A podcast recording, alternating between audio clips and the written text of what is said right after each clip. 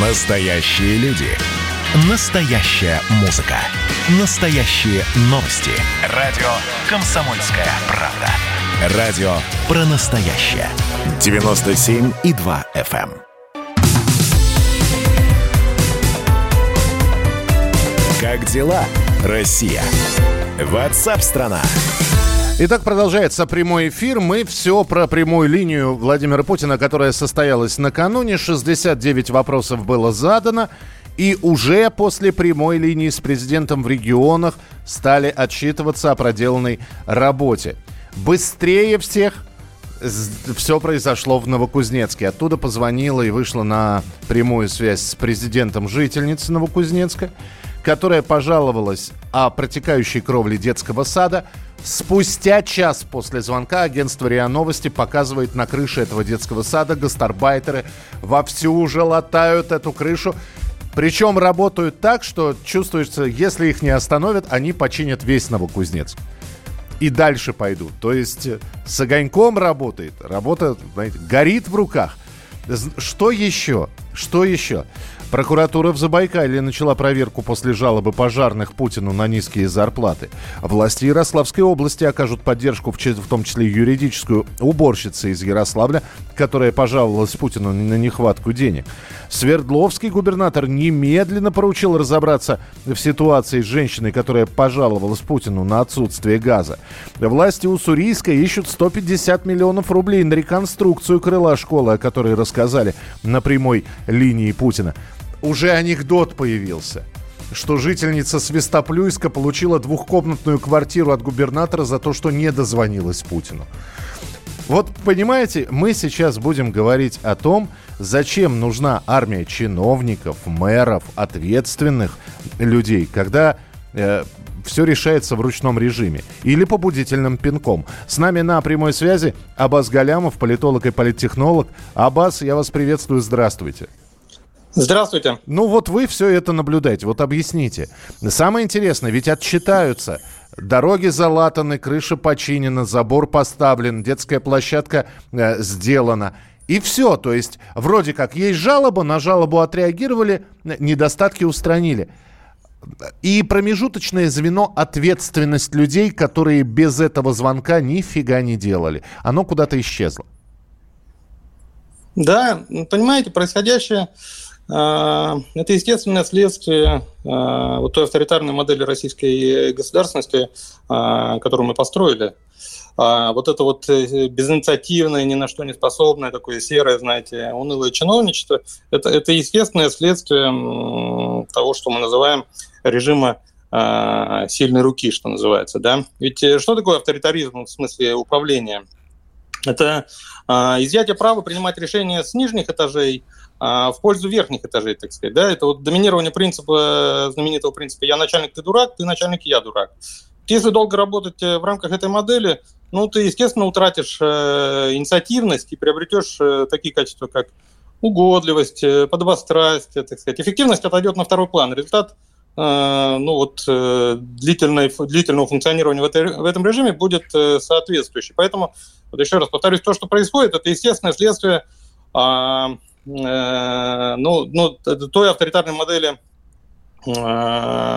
государственность, которая в России строится, да, вот, понимаете, это оборотная сторона медали, так сказать, да, вот для Путина. То есть, с одной стороны, никто из подчиненных, так сказать, никогда с ним спорить не будет, да, все, что поручишь, ну, тут же побегут исполнять, да. И, и деньги другой, найдутся, понятно, конечно. Люди... Да.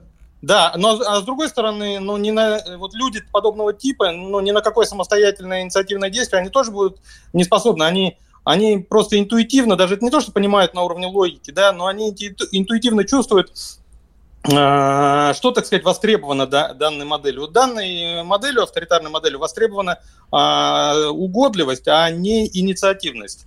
Ну так да, что, потому ну, что прям, случае... прямая линия прошла, все, до Бога далеко, до, э, до Бога высоко, да, конечно, до, до царя далеко. Но Слушайте, но может быть вернуть тогда, э, как было в середине 19 века, э, бессмертное произведение Гоголя «Ревизор», когда чиновник ехал с ревизией в регион. Причем с внезапной, внеплановой ревизии.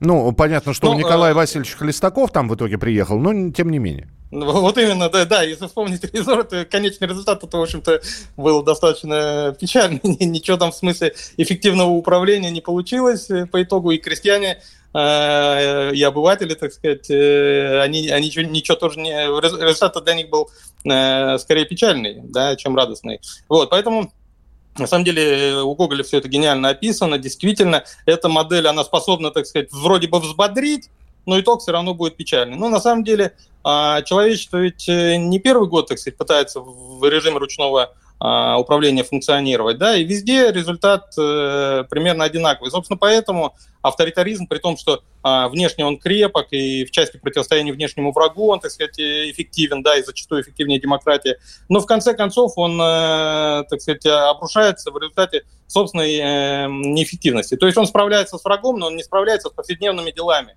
с вот такими заботами, как э, цены на морковку, так сказать, да, и э, бытовая коррупция. Да?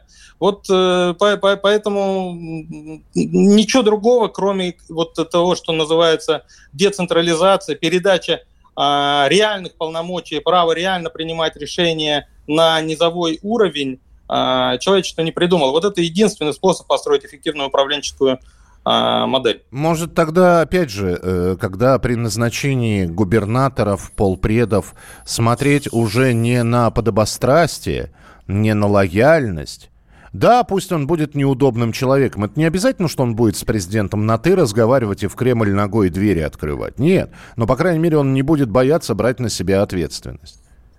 Понимаете, человеческая а психология такова, вот э, мне даже э, президента за это осуждать сложно. Вот он, он сидит, подбирает людей по принципу вот, э, именно, чтобы он, так сказать, со мной не спорил и быстро выполнял мои поручения. Ну, мне его трудно за это осуждать, потому что я на его месте, наверное, так же точно себя вел, и вы бы так же себя вели, и любой другой, там, и президент США, окажись он на месте Путина, там, любой, там, и Байден, и Обама, да, быстро бы быстро усвоили вот это вот, вот это вот так сказать начальственный тон да и командный стиль управления человек слаб, и ему трудно сопротивляться вот этому подобострастию и угодливости. Единственный способ это не давать, э, вот так сказать, противостоять этому, это не давать человеку слишком много власти. Не Путин должен губернатора подбирать по, в соответствии с тем или иным принципом, вот э, там, тем принципом, о котором я говорил, или тем принципом, о котором вы сейчас говорите, да, сами жители региона должны этого человека избирать. Не Путин должен назначать в Рио, да, а просто вот нормальные выборы, где все кандидаты равны, у всех есть доступ к СМИ, и сами жители выбирают того или иного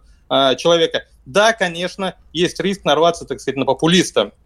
Нации а, так и растут. Один раз обожглись о популиста, два раза обожглись о популиста, в третий раз умнее будут, начнут а, сильнее думать. Ну вот, вот так дети становятся взрослыми, так э, нации взрослеют и становятся э, полноценными э, субъектами политического процесса.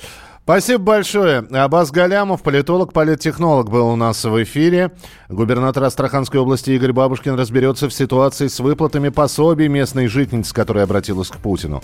Работы по замене насоса по сообщению Путину от жительницы Ленобласти уже проведены. Ай, молодцы. Глава Ингушетии пообещал оперативно решить вопрос с выделением земли э, для э, э, э, овцевода, который обратился к Путину. Прокуратура Псковской области проводит проверки после жалобы Путина на плохое качество воды в Пскове. Как это как вы вовремя на это обратили внимание. Ну, слушайте, читаешь и понимаешь, что вот все в ручном управлении. Разве президент должен решать такие вопросы? Это ваше сообщение. Слушаешь и диву даешься. Не такие вопросы должен решать президент. Слушайте, ну очень хочется верить, что вот после вот этих вот отчетов все-таки впереди выборы, да, люди, ну, во-первых, поймут, за кого, как голосовать, кто что-то делает. Вот. Но в очередной раз нам продемонстрировали когда много лет не решается вопрос, и по первому же звонку президенту этот вопрос начинает решаться. Как дела, Россия? Ватсап-страна! страна